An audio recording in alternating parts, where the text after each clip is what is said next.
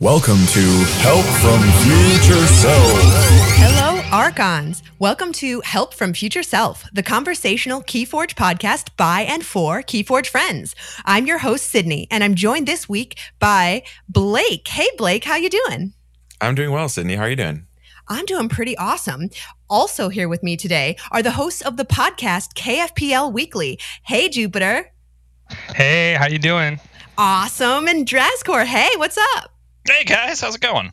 Hey. So, this week we are here to talk about the secondary market. So, we will go all into that in a little bit. But first, Drascore Jupiter, why don't you tell us a little bit about yourselves? Who are you? And uh, a little bit about your podcast, maybe. Well, I am Fifth Planet Keyforge, aka Jupiter, been around since day one doing stuff for Keyforge and stuff.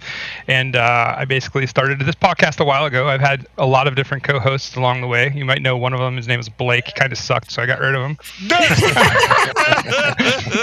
just, just kidding. Um, but uh, no, he taught me everything I know, and honestly, so uh, I had to bring in a, an expert, a, a, a, Vault Tour winner, um, Drascore, and I'll let him tell you all about him. So, expert, wow, that's that's that's saying a lot. I feel like I, have gotten lucky a few times, but uh, but yeah, hey guys, this is Drascore. So yeah, I'm co-host with Jupiter on the KFPL Weekly podcast. Uh, yes, I, I did get lucky enough to to win a Vault Tour, um, but uh, just have luck? a ton of fun. I mean, I mean, had to have been something else too, but uh, I don't know. You're humble. we get it. We get it. I, I, I don't necessarily feel like the greatest player in the world, but uh, I have a ton of fun playing all sorts of decks, and even if they're not amazingly good decks, which probably helps playing playing sealed, which is the events I've I've done better in, um, and uh, just just having a good time doing doing all things Keyforge. Awesome. Well, that's fantastic. I'm really, really excited to have you both here because I have so many questions for the three of you. The secondary market is something that has interested me for a very long time, but I have very rarely, if at all, dipped my toe into it. So I am, I'm super excited to, um, pick up with uh, what is the secondary market so why don't why don't uh, jupiter why don't you tell me a little bit about what the secondary market even is well, a secondary market is anytime that you are you own a deck. Once you play your, pay your MSRP towards a deck, you basically own it. And then by owning it, um, if you wanted to resell it, that would be what is considered into the secondary market. And in KeyForge, you have a very unique situation in the fact that every piece of like deck like any deck that you put into the secondary market it's unique so it makes the values on different decks like did very a very large variable. Like it's very hard to do a secondary market in Keyforge with any kind of consistency because of the level of decks and the and what people value in decks. Um, there's a lot of different levels to it, but we'll get into that a little bit later, I'm sure. Yeah, totally. So why don't also um, I want to hear a little bit about all of your experiences with the secondary market because as as I just mentioned, I have very very little. So Blake, what what have you done in the secondary market? I've bought and sold in uh, various capacities. Uh, for me, when I'm buying, I'm generally not looking for the super top top tier decks. I usually look for something that looks cooler, unique, or fills out something in the collection. I find that's what I've been gravitating to. I'm not looking to spend hundreds and hundreds of dollars on a deck, but I will sell decks for hundreds and hundreds of dollars. I'm, I'm okay with that.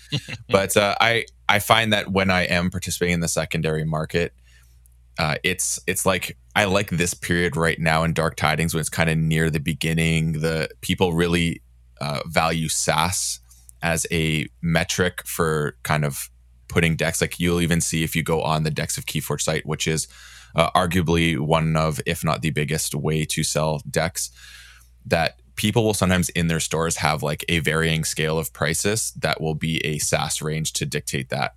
So that's kind of like a little barometer they use. And so I find that you can sometimes find some interesting deals that way. Although I have become much more of a play before you buy sort of thing. Cause I've, I've, had a few where I was like, oh, I'm really going to get this deck. It looks great. And then you jam it a couple times and you're like, why is this not doing the thing that it's supposed to do? Like it looks good and then it just doesn't pan out. So mm-hmm. that's kind of my experience right now. Drascore, what about you? Yeah. So, uh, so I buy quite a bit but cheap decks. So I've got a um, sort of a soft thirty dollar limit on what I'll spend on a deck. So I am not buying the the top of the top decks, and uh, I'm buying decks that look fun. Um, I'm buying stuff that I think might outperform the the 30 bucks or 20 bucks or whatever I'm putting down on it. Um, I I do not test those decks before I buy them and uh, sometimes sometimes yeah it's like well that was fun to play. Sometimes uh but sometimes they turn out pretty pretty solid. I was uh i was actually just chatting with uh um with dilly the other day because uh he uh i brought one of the decks i i had bought from him to actually to, to keyforge live and did relatively well with it. And he he was looking at it. He's like oh why did i sell this deck to you for for so cheap? And uh you know joking around a little bit. And uh so that you know was kind of kind of fun to occasionally find the, those outperformers and to like hunt for them and try to figure out what I think they might be.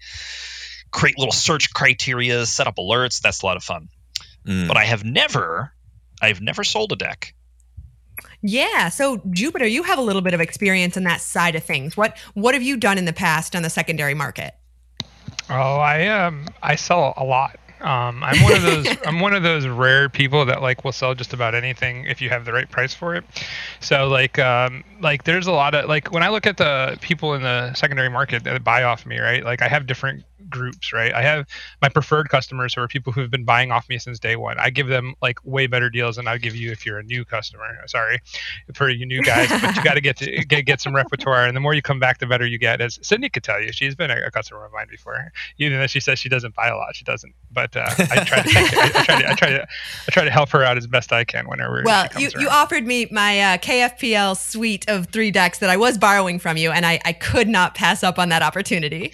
Yeah, I thought that was pretty fair. I usually like to think that I'm a fair, a fair, uh, a fair person. So, um, when it comes to people who are buying, though, usually um, there's basically four categories that I know. Like, there's the casuals, and those are people who are just looking for things they want to play. Right? Um, Mars fans are a big big uh, casual group. They're looking just for cool uh, synergies and combos and things like that that they can find and get cheap, right? Um, so those are kind of like the casuals. Um, they don't really care about playing competitively as much. They basically are just looking for the fun parts of the game, right?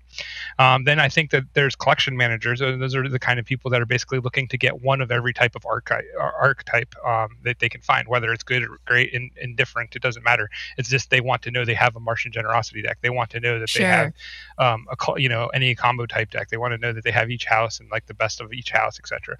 Then you got the pros. Those are the people, the quote unquote pros that um, they're looking for just the high end, top like top of the line, super competitive, you know, go get them kind of deck. And um, honestly, those are the best decks to have to sell and the worst decks to try to buy because nobody sells you junk, uh, like or nobody sells you their best stuff. You always get what even the stuff that you see listed at like in the 90 SAS and stuff that's for sale.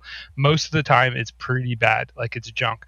Um, it's stuff that basically they have either better like like once your collection gets really top heavy you just have better stuff and so you sell things so you're never buying the premium um, deck on the secondary market very rarely. The only time that you really get to that is if somebody's quitting, or um, like I said, like you're just getting you're getting a premium deck, but there's the decks that they have are just better, and that's a good situation. But th- the cash for those usually gets pretty insane. I've brokered helped broker like two or three different deals where there was people paid over two thousand five hundred dollars for decks. Wow, which is which is nuts. And the decks were probably the decks were probably quote unquote worth it if there was a pro scene like and there was money to be had like once Vault Warrior comes back around, but I can't say that even those decks are going to stand the amount of time that it took to get to Vault Warrior. Um, a lot of them are going to get like kind of uh, degraded from the different things that are added to the meta, right? And gotcha. so the, the, the last type of person, so I don't get too long winded for Blake, um, is the uh, the uh, bargain chasers and the speculators. Um, so you have two types. Of, they, they kind of fall in the same category for me because what they're they're the basically ones that are looking for those super deals, right? They know that SAS doesn't mean everything, so they're in there and they're looking for like you know like the Drascores of the world world. He's really good at it. Like you look for the 15 to 30 dollar decks and you look for them and do they make sense to you? And then you basically you you speculate and you guess. You go, you know, moving forward, is this going to be good or bad or indifferent, right? And um, I've had a lot of podcasts where I told people like this card, Vault's Blessing, you know, is, is, is a good example. Like this card may, might not seem amazing. It's still really good, right? Like right now in the mass mutation meta, but like three metas from now, it's going to be even better because there's not going to be as many mutants. So That's a good point. So it's, it's kind of like a trick.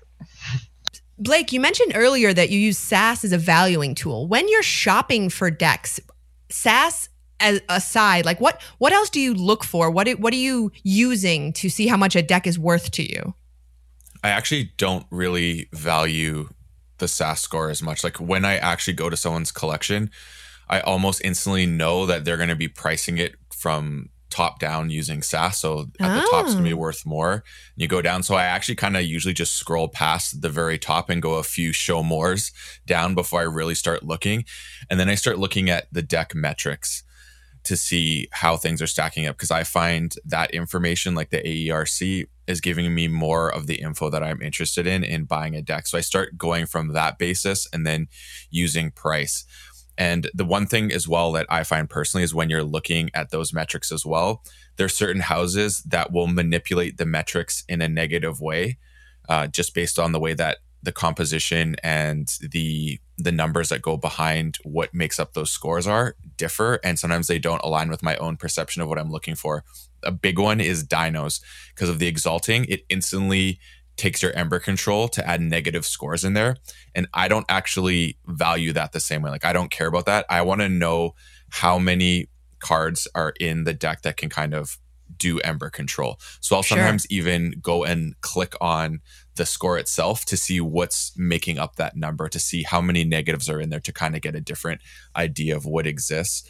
And so I basically go off off that score as I kind of look at creature count, raw pips, and then um, speed, obviously. But then it's it's really the three ones that make me first like key in is going to be Ember Control, Ember Generation, and Board Control. I look at those three scores first and then kind of go down from there and kind of work my way through. That's how I, I like to use SAS. And the actual score itself really doesn't mean much to me. I just kind of look at it to see. I also like seeing like what is the base arc and then what is the synergy score to see like what's going on there. Because if it has a really high base arc, I always find that interesting as well.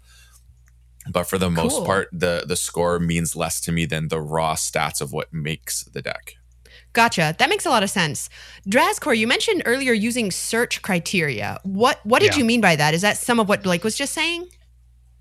To an extent, yeah. So, um, uh, well, I definitely scroll past the expensive stuff, right? um, and then, but yeah, I will. I will always be forming various search criterias. I'll be like, oh, what about a deck with you just mentioned Vault's Blessing? Okay, let me see how many decks for sale are there with three Vault's Blessing, and there's like none basically, right? oh. Very small. So then you go with two, right, and now you're starting to find some maybe interesting stuff, right? Um, and then you're just looking for okay, what, or at least what I'm looking for is okay within this set of decks. Is there an interesting combination of cards that I think is going to uh, maybe outperform what you know the casual observer might uh, might think? Or does it just have something that's like really fun to try? Some fun combo that i'm looking at like well this there's no way this is going to be consistent enough to like take to a serious tournament. But for me playing around i'll totally spend bucks on a few bucks on just buying a deck with some interesting thing and just like trying to make it happen and for its own like little mini game. Um, so I'll, I'll, look for those sorts of things. But you can also if you're a high enough uh, patreon on decks of keyforge i believe it's a six dollar level six dollar a month level you can set up alerts. So i do that too right? You set oh, up alerts cool. and say hey what are the what are the things that i want to be notified when they exist out there? And you can put you know, basically anything you can put in a search on DOK, you can uh, you can put a little notification on. You can just get a little email. You can go look at it and say, "Hey, this looks really cool," or "Nah, this is this isn't that exciting for for the price." So that it's pretty useful. Gotcha. So so far, all three of you have been talking a ton about uh, decks of Keyforge. So is that the only place that like someone would go to access the secondary market of of Keyforge, or, or is there anywhere else you might like scour for decks? I guess. Go ahead, Jupiter.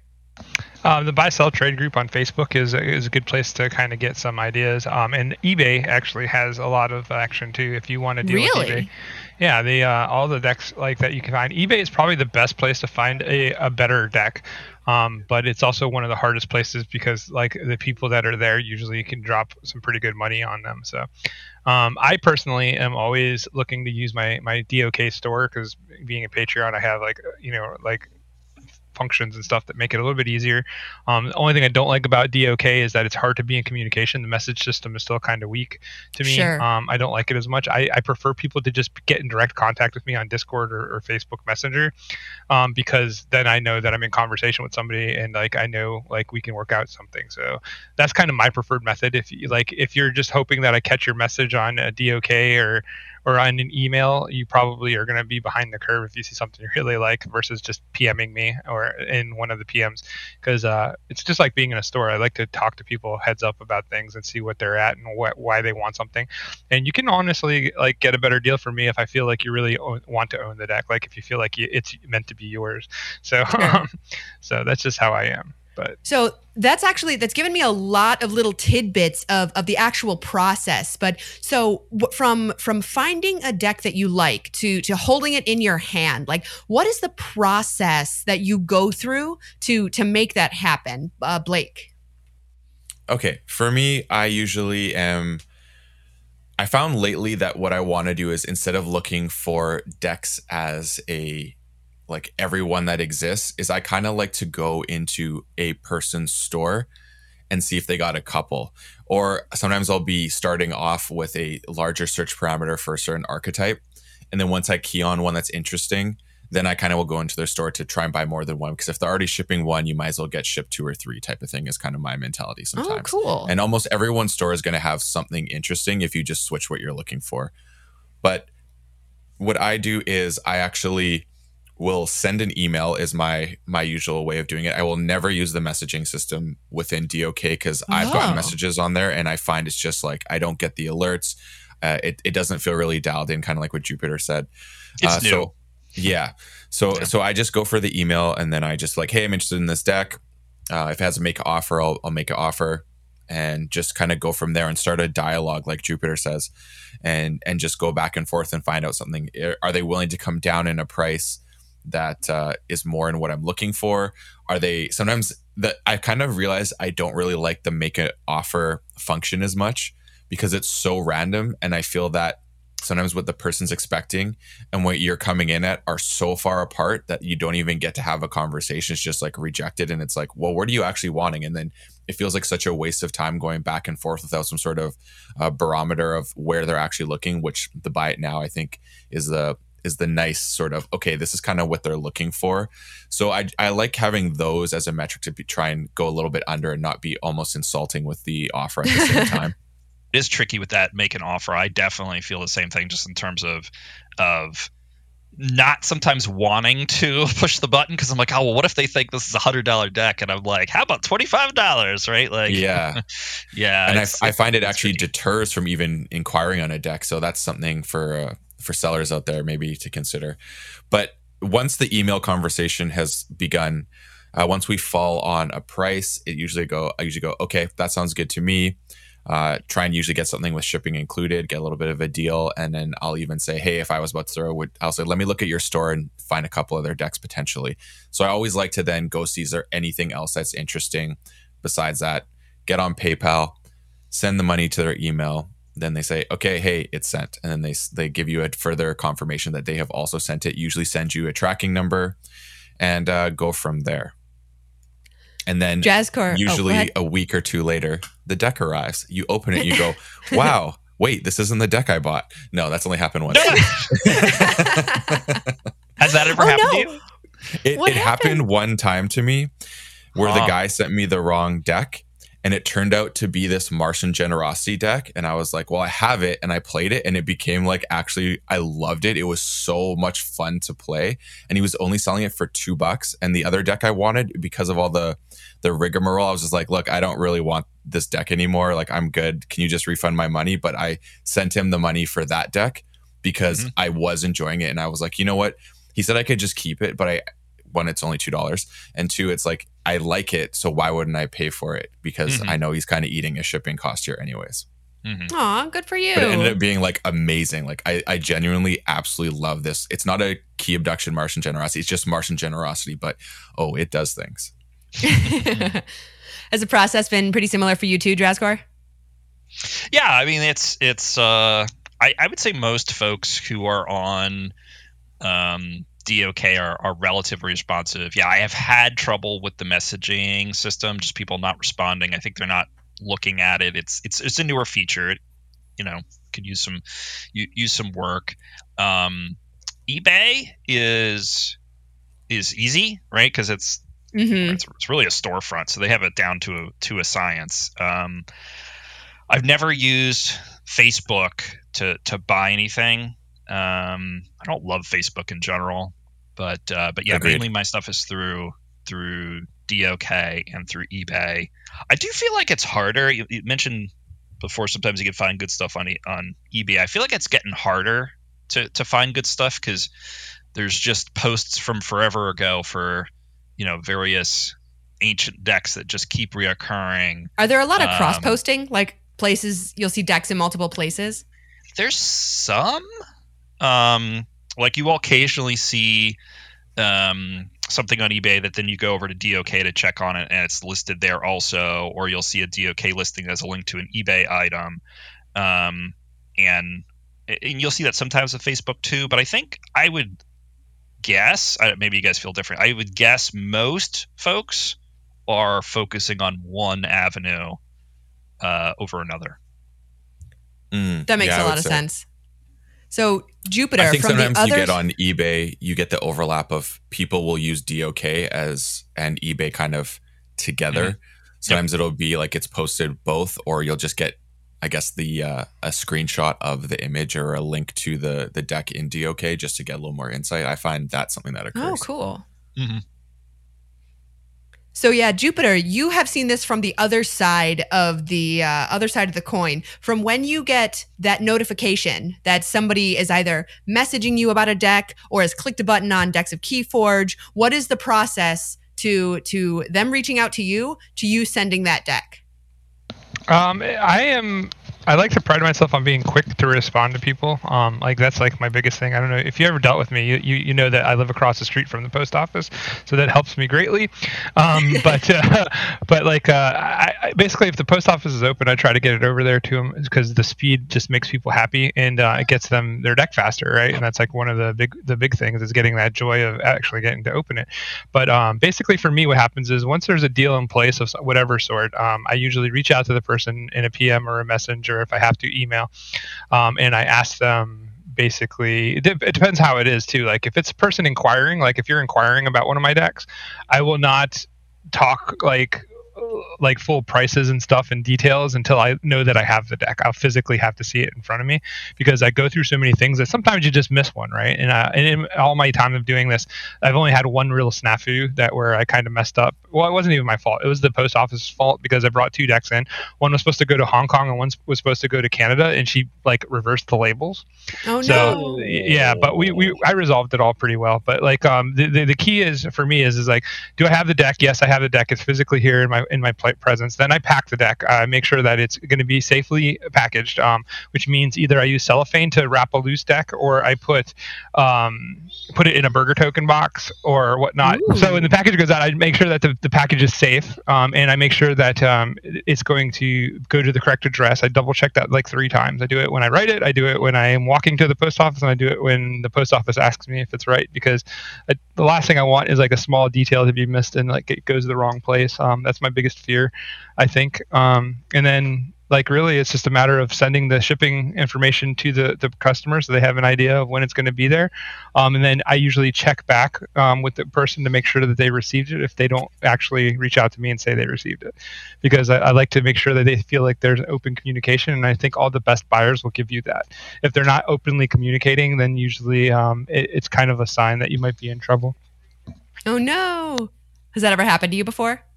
Yes, every once in a while, there's like people that kind of get busy with life eh, or whatever, and they kind of are a little bit slower than others. And plus, like my expectation for how fast I put things out, I don't expect other people to be that way because Sure. uh, that's not their thing. But this is something I do as a stay-home dad. Like it helps with things, so I'm always trying to buy, sell, and find homes for all my decks. Uh, recently, I started to just keep my top 10 and that's it. And that's two from each set. And then, so everything else is, is negotiable at this point but i'm also not going to just hand away decks. Like people get like we were talking earlier about the um, the idea of making an offer like Draz and, and, and Blake both.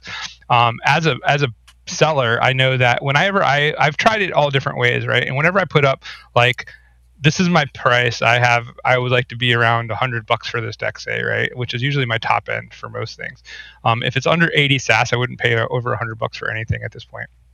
But um, if because like it probably isn't competitive, so like paying a ton of money for like less competitive decks isn't worth it. But like uh, if like I put on a thing and I say I want 100 bucks and you make an offer of 15 bucks to me, like it, it's kind of like it just makes me not want to use that feature anymore because that feature Yeah. just doesn't it doesn't work.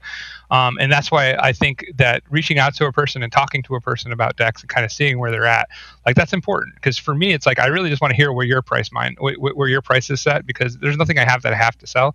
So like it's like, and I play the game too. So unfortunately, I'm in my own stash, which is like the worst thing for a, a dealer to do. But like, uh, like uh, you know, the thing is, is like I have decks that I'm not like that I'm not uh, like maybe overly tied to, but there's like certain relevances like that make it worth more to me than not. Like um, a good example is Drascore. Every time I he sees uh, Inca get posted up for sale, he's like he's like I thought you would love that deck, and I was like I do, Uh-huh. and I was like and, and and it's like the thing is, is nobody's gonna ever offer me enough money to get it off me probably because because because there's you know it does have some holes in it, but like the deck is really really good and like it takes a special kind of play style to be good with it. So, but I I, I, I fish because I want to see because like if somebody gives me a great offer, that means I get to bring more more value to the people because I usually recycle a lot of what I sell into more openings, and then I get to basically fish for decks that I'm going to keep competitively. But I also get to bring my price average down and that's what i've been working on lately like um, hopefully i want to get to the point where like 80 bucks is the top i put on any deck that i, I put up for sale because that's kind of like where i can get my boxes at so oh, cool. yeah So, do you find uh, that there's any set that you find sells better than other sets, or draws that you find you're buying more? Is there like a set you seem either you just find the best deals exist in that one? So, Draz, why don't you go first? Um, uh, so I find myself buying more mass mutation than anything, but I think that is more a function of probably two things. Um, one, it's my favorite set, so Same. I I just enjoy some of the things going on in it. I enjoy playing it. Um, I also think there's in just the distribution of cards and decks and whatnot. I think there's there's more like I don't know what we'll call it medium high level decks stuff that's like pretty good that's in my price range that um, that I can get um, and have fun with. So, but I don't know that that has specifically to do with um, the way various sets sell in particular. Okay. And Sydney, do you have anything that you find you gravitate to either, either like you're trying to buy more of the actual decks and open from a set, or is it kind of just matter where the deals are? Yeah, usually when I'm looking to buy a deck for any reason, it's probably for some sort of sentimental value. Like the the only decks that I have bought myself so far, they one had the name Steel in it, and one, uh, like I mentioned earlier, had um were the three decks that I played in the KFPL. So like all of these had very sentimental value. So their sets really didn't didn't quite matter to me but i will say there are there are more um decks with the word steel like my last name the sc steel in it from uh italy in the italian language than than any other Mm. language so Oh, um that that is probably where where i have most of my steel decks from yeah Very happy cool. mother's day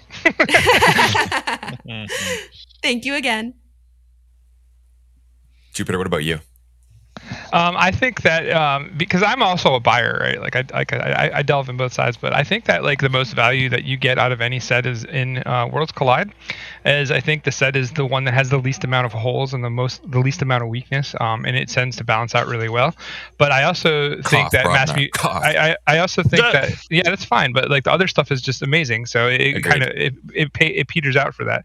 But um, the other set that is really good is, is mass mutations because of the pip value and how it kind of it skews the, the the decks in certain ways. So it gives it more of an original type thing and mass mutations has a lot of very powerful cards in it. So that's kind of where i stand with that. Okay, cool. So speaking of language, actually, uh, I know Blake, you're you're selling some French displays in Jupiter. Before we started recording, you mentioned that um, language actually affects the types of decks that you you want to hold on to because of playing in person. Does that have any effect on on what you look for like if you are looking for a deck and you find it's in a different language do you balk at it or when someone wants to buy a deck from you are you do you feel obligated to tell them it's actually in a different language uh, you always tell people exactly what they're getting. Um, you usually want to like like when I list, it's like I always say uh, new new all, as if in plastic, and most of the time they're still in plastic. So I figure as long as you advertise below what the rate is, you're doing fine. Like if I say like you know it's opened, if it's open, if I say it's like uh, opened and it's still in plastic, that's just as good, right? Like value wise, as far as like the um, Mm-hmm. the, the the keep of it.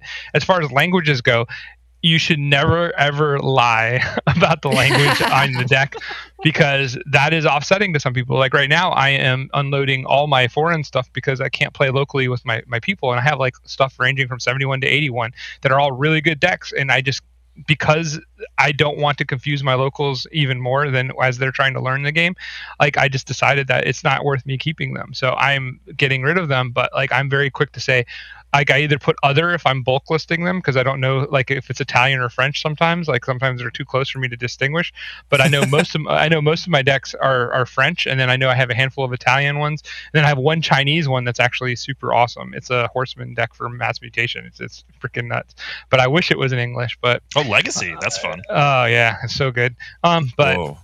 I can't play them like in person. So I'm, I'm I'm at that point now where I'm going English only, and that's what I'm looking for. And like I said, I have the lot up as a lot to either trade or sell. So like if somebody had something really awesome to trade me, like a deck, I would take one deck for all 28. Like that's just how where I'm at right now with that. So. Yeah, I, I kind of fall in the I don't want any more foreign language decks. I, I bought a couple, especially when I'm buying like a single deck. It's different if like there's crazy sales and you can buy like a bulk and find something cool but uh, like what I'm selling basically now, I, I, seem to be the foreign, well, foreign, the French language guy selling cheap decks now. uh, and I just found that the Italian decks I've bought, like I can't play them with my friend because it becomes a more tedious process. Like I'm not opposed to bringing them out to the store and and if it's like a really good tournament, but I, I find now that I'm I'm literally just looking for the English language now. Although I really do want to get my hands on a Korean language deck because I think the the font they chose to display the Korean characters is so aesthetically pleasing that I just really want to get a hmm. Korean deck cool. at some point. That's like on my my bucket list for Keyforge.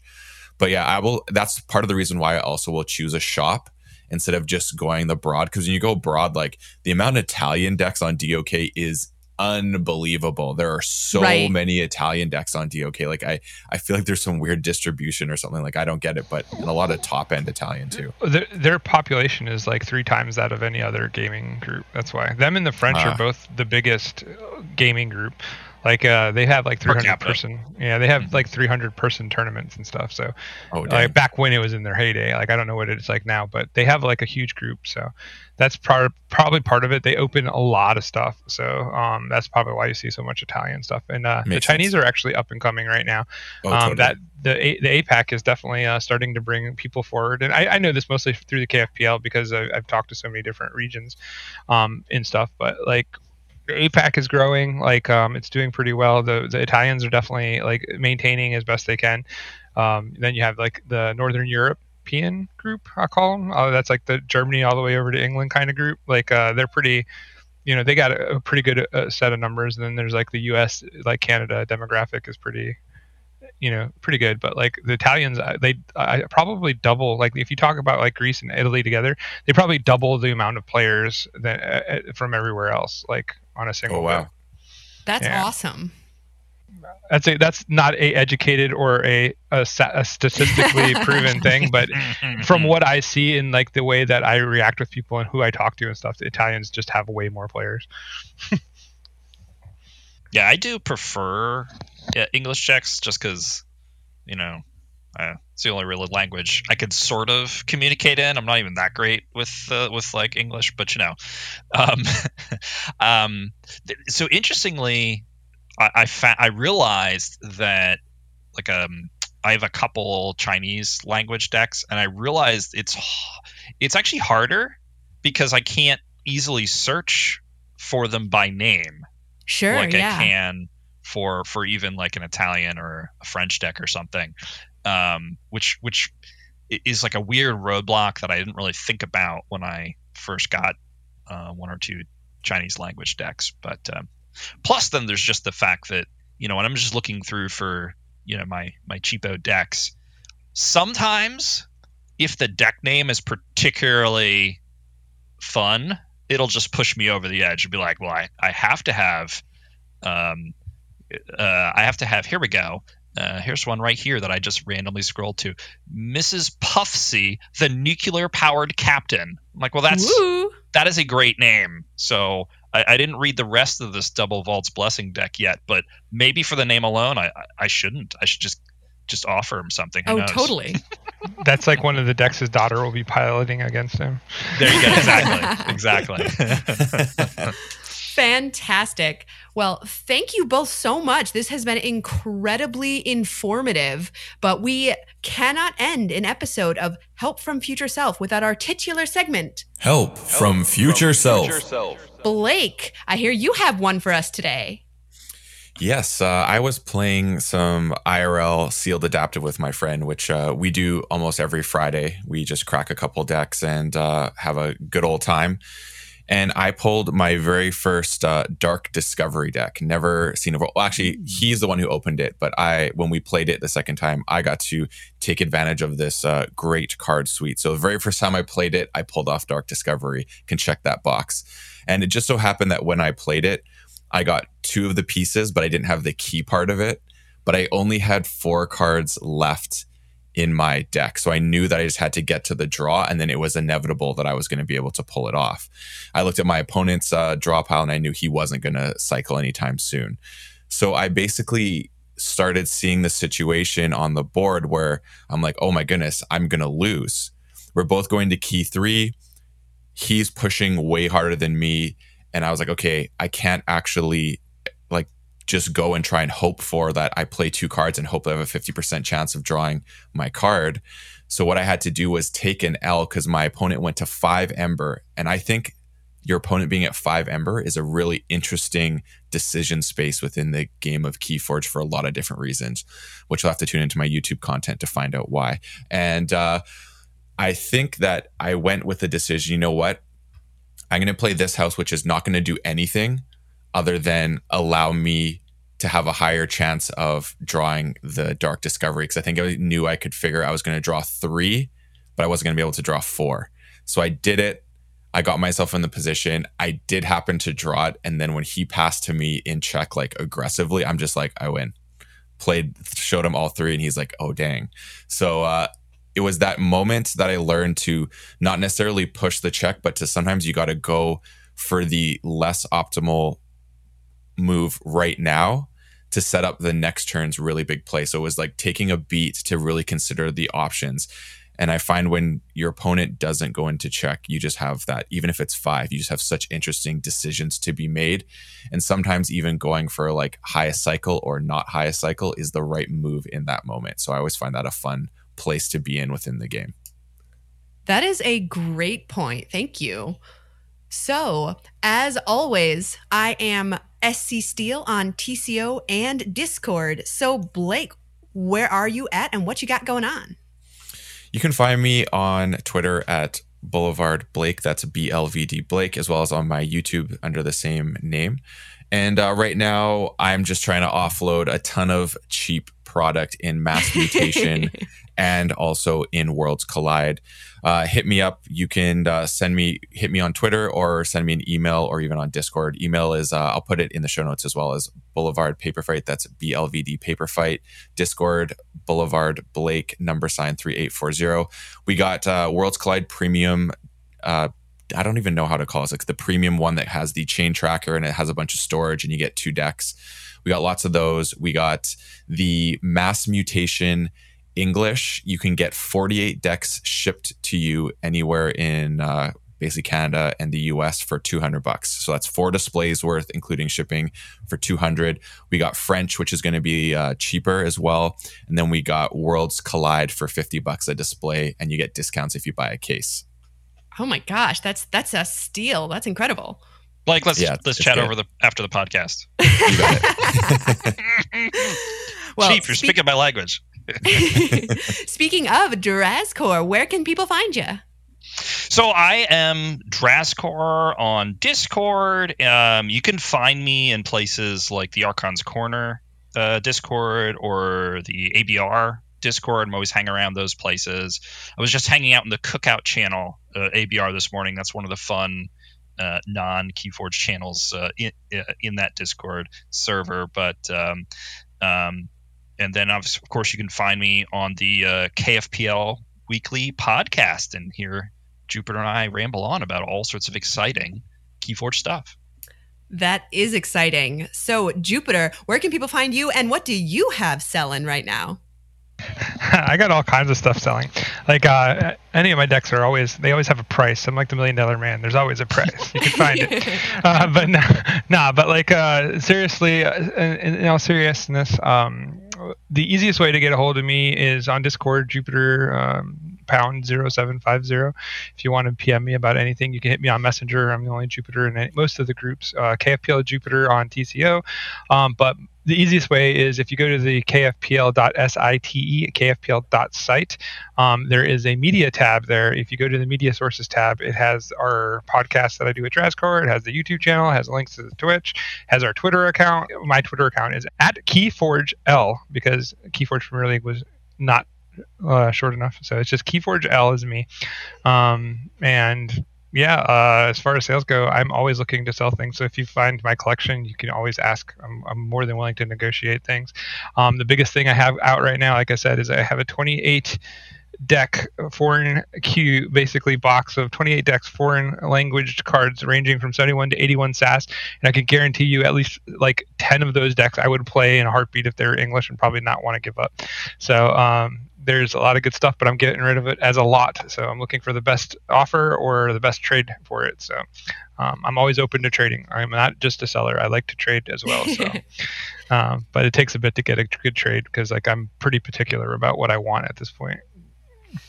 Cool, cool. Well, thank you all, my Keyforge friends, and thank you all for listening. And until next time, stay forging.